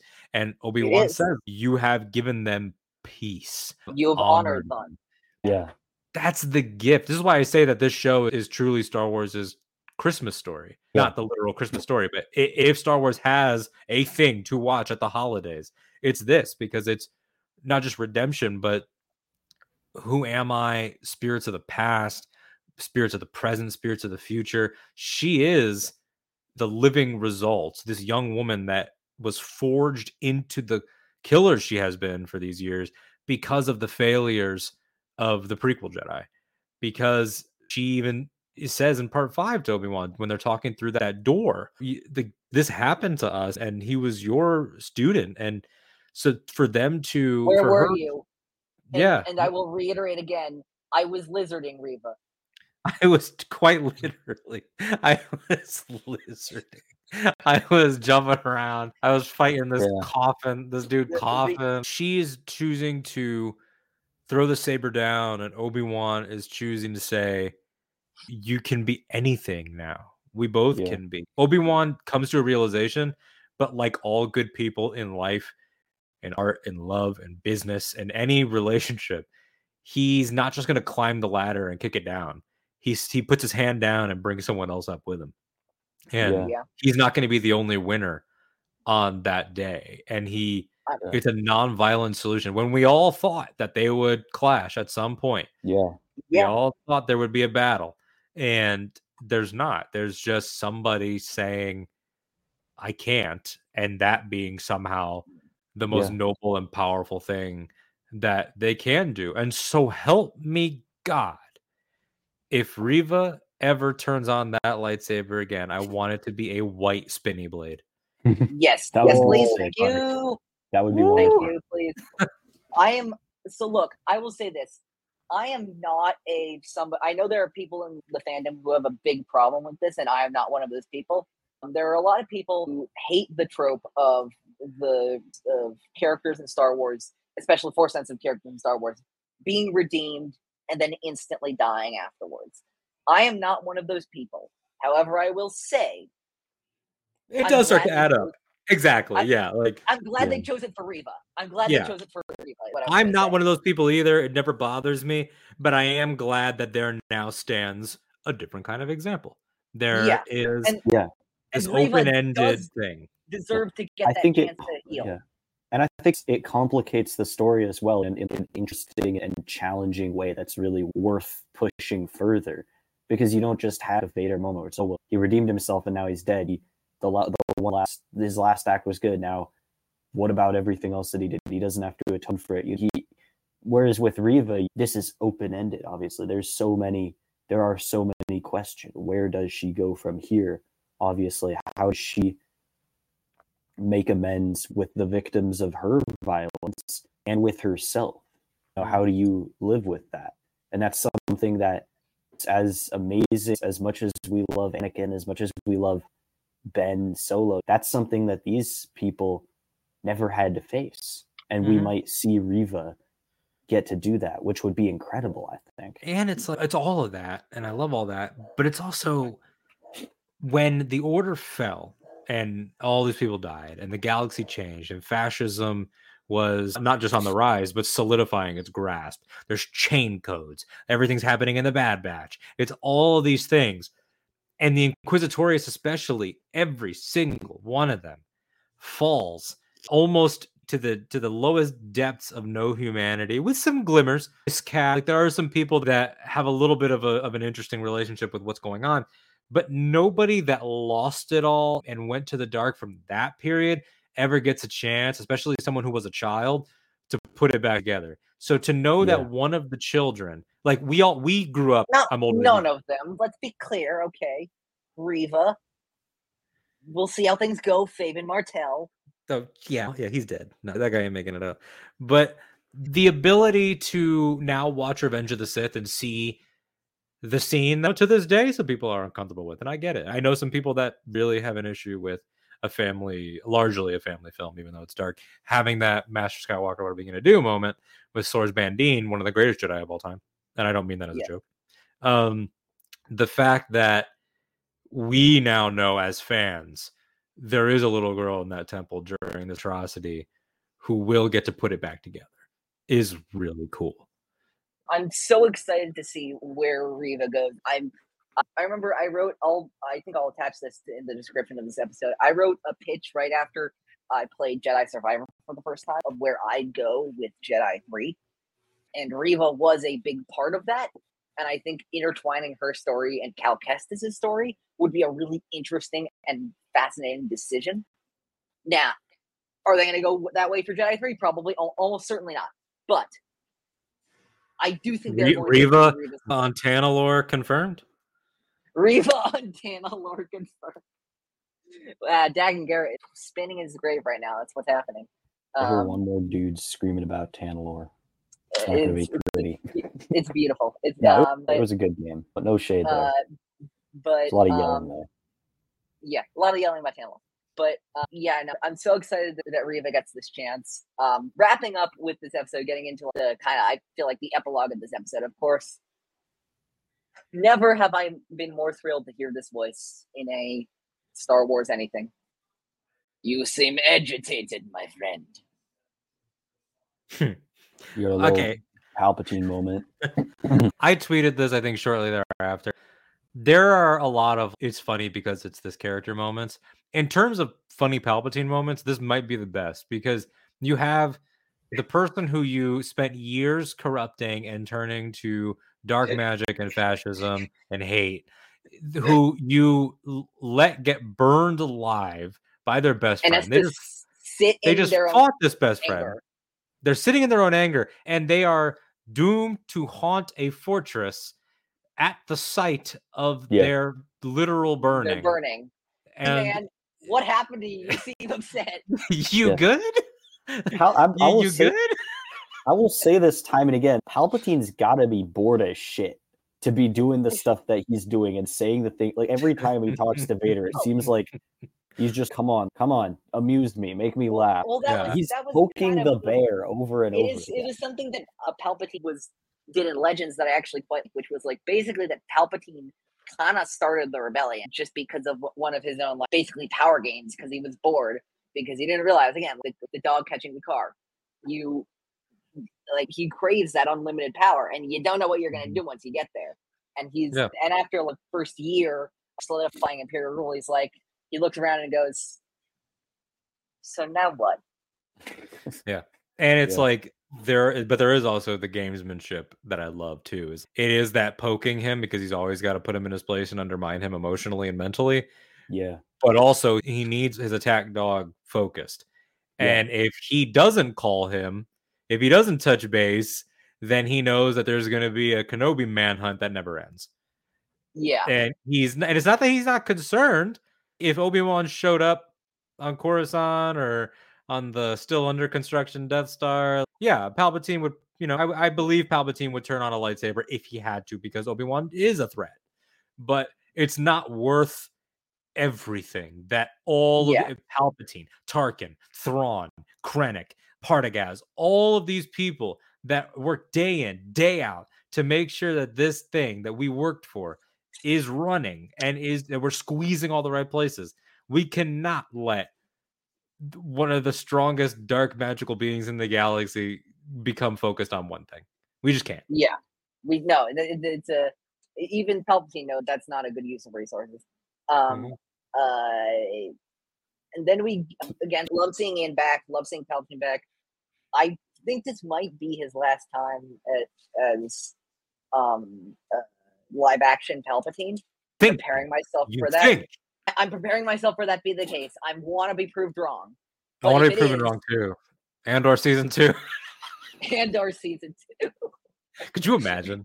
Could you imagine the fucking Palpatine being an Andor. Wait, wait, wait, wait, wait! I can already hear it. Why'd they have to put in a cameo? Oh, right. They'd be complaining. So no, I wherever. They, I thank goodness that a Bad Batch exists because it let us get what I think is honestly probably his best Palpatine performance. Um, I was gonna say you can't say that yet either because well, know he's, yeah, he's about to be in season three. he's in season three as well. Where's eating so good, man? We got Palpatine in Rise, we got him in Kenobi, we got him in Bad Batch. Dude's like- rolling. like- but I love Sam Witwer, I really do, um, and I'm glad he got to do to take a spin as Palpatine for, for in season two of Rebels. But the best decision Lucasfilm ever made was from Rise on. Gun. Now we got to get the real deal. No, it's Yeah. yeah. if you can get them. But yeah, it's all that's great. But then on the flip, I feel like it's like the, the Vader epilogue is like all this, and then diametrically opposed is the iPad Luke and Owen stuff, which is Yeah. just Well, all. First, I want to get to the Leia epilogue. um, When Oh sure, okay, Leia. yeah. I know we touched Yeah. on it a little bit at the beginning, but yeah, Yeah. But I just like the line that broke me on this part. There were a lot of lines that broke me in this episode, but a few of them. But but the speech that he gives about her parents is so touching, Mhm. and I loved because you have to imagine that's his first time really acknowledging Anakin and Padme. Yeah. And being able to say that to Leia as well is probably something that he never thought during Revenge of the Sith, certainly not during the time in the desert. Probably not something he ever thought he was going to be able to do. And then uh, final one thing I would just want to say, uh, the quote, of course, is, "Will I ever see you again? Maybe someday. If you ever need help from a tired, o- tired old man, Uh, That hit hard, man. That hit hard. No one must know, or it could endanger us both." And like, look, That's just at that smart. moment, I'm like, at that moment, I'm like, okay, so in a galaxy's next, gonna, we're gonna be going to a New Hope. Fuck the protocol. Fuck everything. we're gonna be going to the New Hope to see that hologram. And I, mm-hmm. I pull myself back. I'm like, no, we're gonna do Nubs next. We got. It really next. is though. It's some of the smartest writing that they've done because for 6 episodes at this point or 5.9 episodes at this point, people are you know, they're not sure how they feel about her knowing him and every- but it's right there. No one can know it could endanger us both and Leia grows up on the mission, man. Yeah. She grows up in this and she understands. And we haven't had it yet. There's nothing that contradicts it, but I'm still waiting. I would love even a comic, even a one issue comic, a one shot of right after the Yavin medal ceremony. Maybe Leia finds Luke in his mustard jacket and she's like, Hey, I just want you to know like, I knew him and he was great. And, Yeah. and I know he was proud of you. I'm sure there's a conversation there that's yet to be shared with us, but Oh hell yeah! the scene is beautiful. I I love the they I mean they played this at in Celebration London. Um, every cast member got to choose their favorite, and this was the last one, and their favorite scene, and we were bawling. Me, Nikki Kumar, our entire row of people crying our eyes out at this scene with Ewan and Vivien there, and it's like the ability for these writers to just they found the perfect adjectives, verbiage for the Anakin stuff and the Padme stuff. Vivien plays it so perfectly. And then, but still the levity, like when she tells them, I think you should sleep. That felt like a genuine. This is a man that has kids. Like Ewan has Yeah. kids. He has two daughters, one of whom is in this Yeah. show. This show, yeah, Esther, And Yeah. part two, yeah. and it's that laugh that he lets out is Obi-Wan. When he laughed like that, I got the feeling he probably hasn't laughed like that since the early Clone Wars, maybe. Yeah. Have we ever Clone seen him yeah. laugh like that ever on screen? Yeah. I not Yeah. that I can Yeah. remember. Not that I can not recall. since the Clone Wars. That was a But moment. yeah, we get to Obi Wan meeting Luke, and look, is it cheesy? You want to meet him? We all knew it was gonna happen, but I love it. I can't help but love it.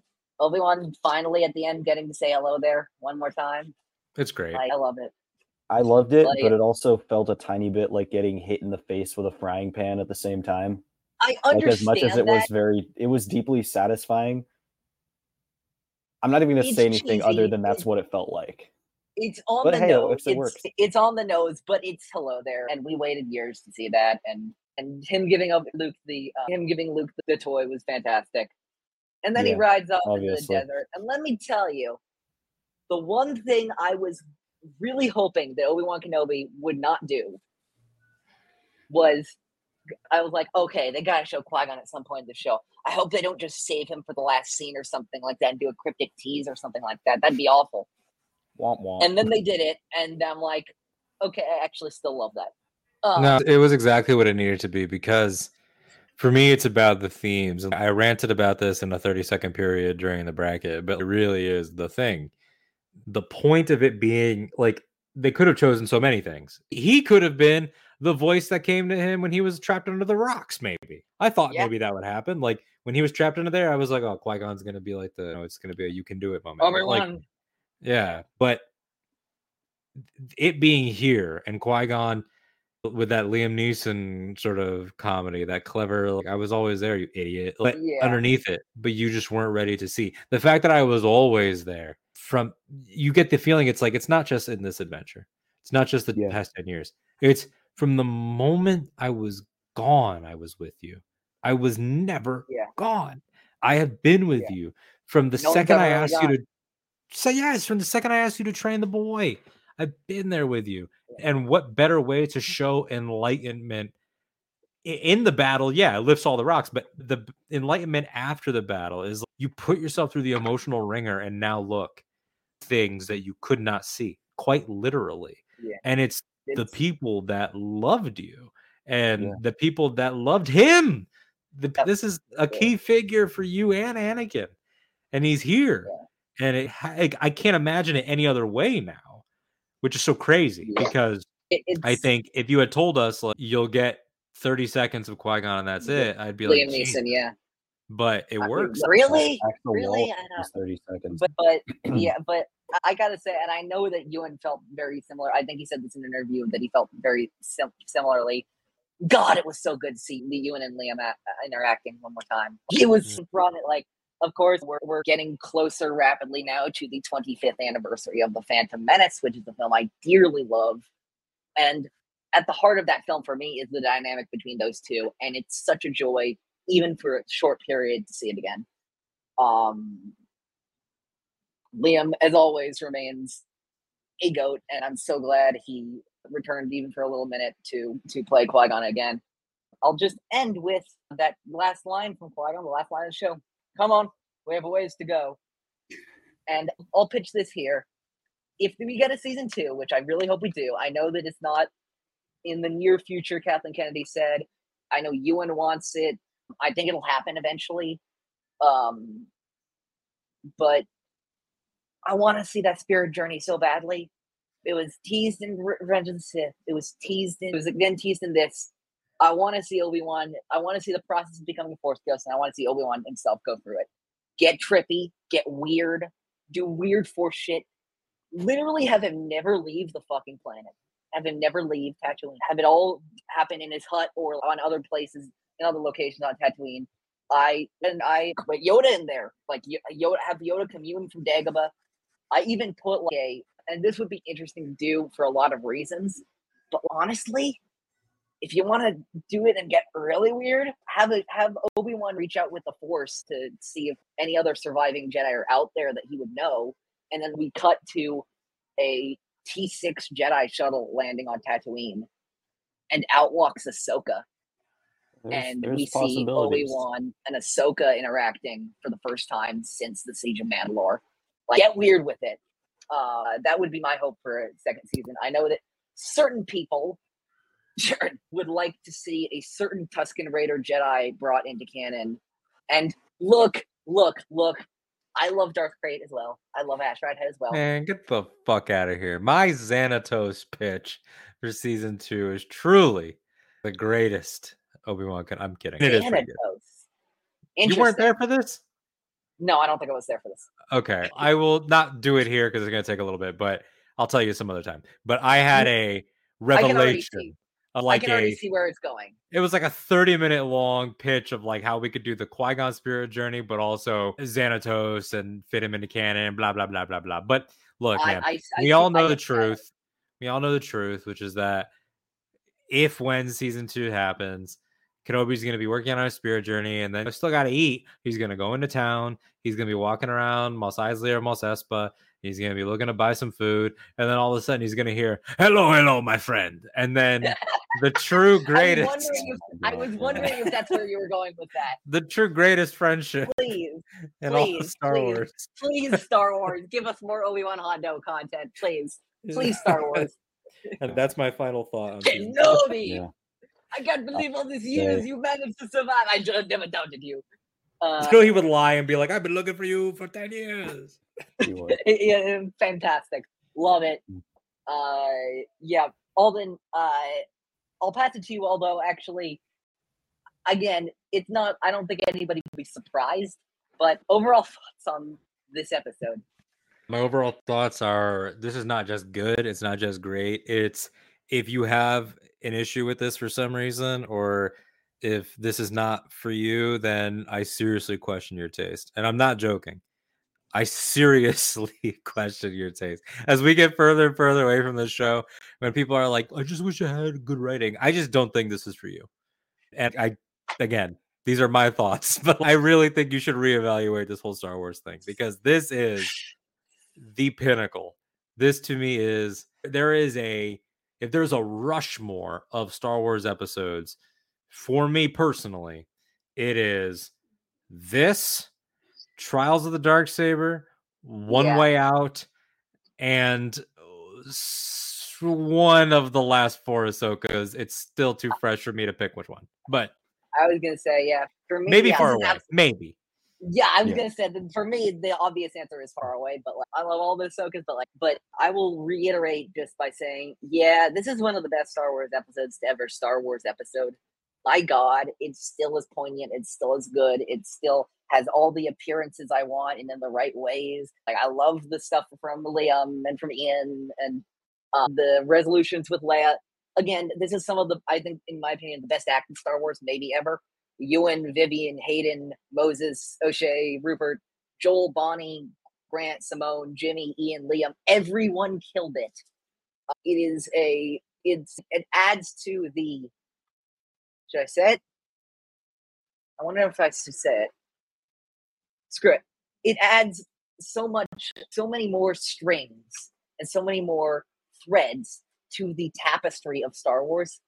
I know I had my issues with previous episodes of this show. I think I've said what I've said about ways that I thought it could be better, things that maybe I wish that decisions I'd wish that had been ta- taken differently, just in terms of what they choose to focus on in the early episodes. But holy shit, this delivers. This is a really Call monumental episode episode of TV. Yeah, this is a monumental episode of TV. Everything is on point here. Everything is spot on. But I want to take this opportunity for anyone who is still listening at this point. I have to shout out the novel Leia, Princess of Alderaan. Ah, yeah. I think going into One of the watching this best. show, One of the best. one of the best, one of the one of the I remember I read that when it came out. One of my favorites, still maybe my favorite Star Wars novel. Um, it was on my mind when I was watching Kenobi because I was uh was I was fortunate enough to meet and chat with Claudia Gray for a few minutes at a celebration Anaheim. And she told me about the her process of making this book and how they went back to the drawing board on some things after Carrie Fisher had passed to make it more of a, a tribute to the entire life of Leia as a character and what she represented and how Carrie Fisher embodied that character. But I really think that to, for anyone who hasn't read that book, who loves Kenobi, it's such an amazing companion on Leia's end. It enriches Leia as a character so much, especially at this point in her life. You know, it takes place a few years later, but I really can't rep- I really can't recommend it enough. I think that it and this show work so well together to enrich one another. If you haven't, go pick up a copy, check it out. It's it's phenomenal. It's it's damn good. And i am like yeah god I cannot sing this praise enough. I'm not sure I, I think it's probably on my rushmore i have to really like i have to really narrow it down. I have to really fine comb tooth but it is definitely in my top 10 star wars television episodes period end of sentence. It solidifies obi-wan kenobi as probably my second fa- favorite piece of star wars media ever just behind Jedi. Um, You mean young And- Jedi, of course. yes, that's what I mean. So Jacob, get ready. Get, Jedi get, get, Adventures. get, Oh yeah, Jacob, yeah, I'm Jacob, ready. get ready for the next few months. It's gonna be a, it's gonna be a fun time. We're gonna talk. We're gonna talk about Kai. We're gonna talk about Lys. We're gonna talk about Taborr. Mostly, we're gonna talk about Nubs. Um, but also, I want you to know, um, Jacob. I want you to know that all of the, the all my obsession with Nubs is kind of Alden's fault. Because I don't know Alden was how obsessed that's with true, first. but oh, that's true. Well, yeah, And- I do love the and- guy, but you've taken it to new heights. You, I don't know what you're talking about. uh, but but uh, no, but th- actually, nubs and porgs for me actually um, were a very similar process. Where initially I'm like, "What's the big deal? I don't get." You and then it kind of just clicked for me. Eli, can I ask you an opinion question, just real Yeah. quick before we close this episode? Yeah, Do you think that stories of nubs influenced Obi Wan Kenobi as a person Of course. when he Of was a child? Of fucking course. One hundred percent. What? Uh, l- Young Obi Wan Kenobi was in the archives reading about Look, Nubs. you were the one who was like, who who is like, who took, who put a screenshot of Luthen handing Oh yeah, Cassian that one crystal, and he's like, maybe this was Nub's crystal. That's Nubs' is Chris. I'm gonna retweet this. I'm gonna retweet myself right now. Remember, Paz Vizsla. Paz Vizsla painted his, armor blue in honor of Nubs. That's right. Yeah, those are true canon facts. Those are true canon facts. We need Daniel. Daniel is the older canon.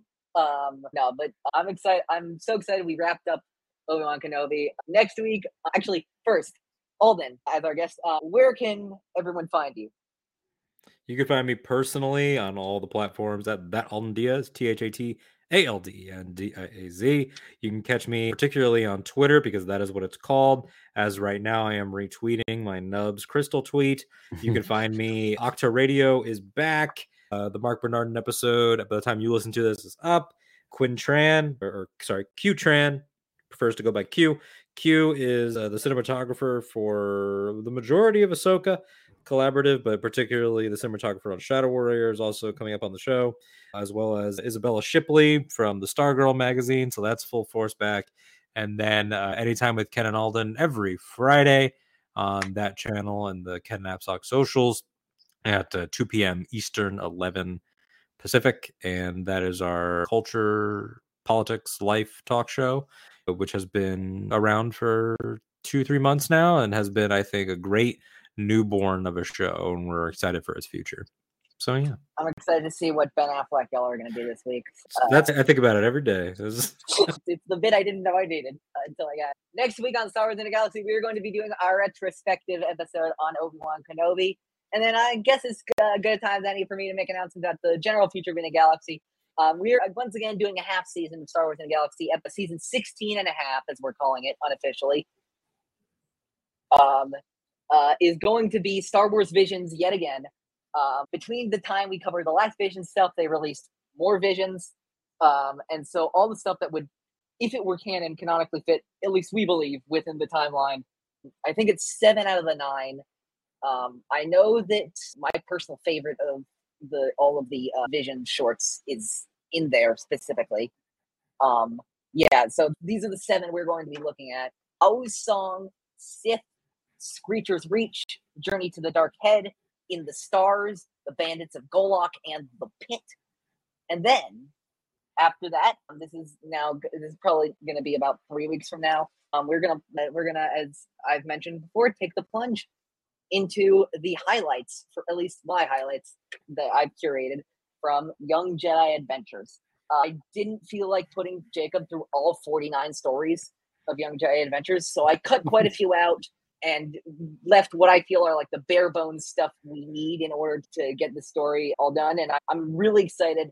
I watched Young Jedi Adventures. By the time this comes out, it came out about a week and a half ago, the final drop. And my guy, Alden will tell you, our good friend Jared will tell you, I cannot shut up about the ending of this show. The ending of the show is good and not just for a five year old show. man's been I'm crying. floored. I'm floored. I am floored at how there is a. I've used. I've jokingly used Emmy nominate Emmy caliber to describe the twist at the end, but I was shocked. It was so set up so well. Never see it coming. Uh, you'll never know what hit you, as somebody will, as somebody might say. Um. Uh. Anyway, but um, I'm gonna say. Oh yeah. So that's be it for this episode of Star Wars in the Galaxy. You can listen to us on Apple Podcasts, Google Podcasts, Spotify, anywhere you listen to podcasts, we'll be there. Um, you can find us everywhere at In a Galaxy Pod. You can find me on my link tree, which links to all my stuff. L-I-N-K-T-R dot E slash underscore Ochifan three two seven. And yeah, I'm really excited. We got to the end of Obi-Wan Kenobi and onwards and upwards here with Star Wars Visions and Young Jedi Adventures. All right. And uh, thanks for listening and may the force be with you Always. always.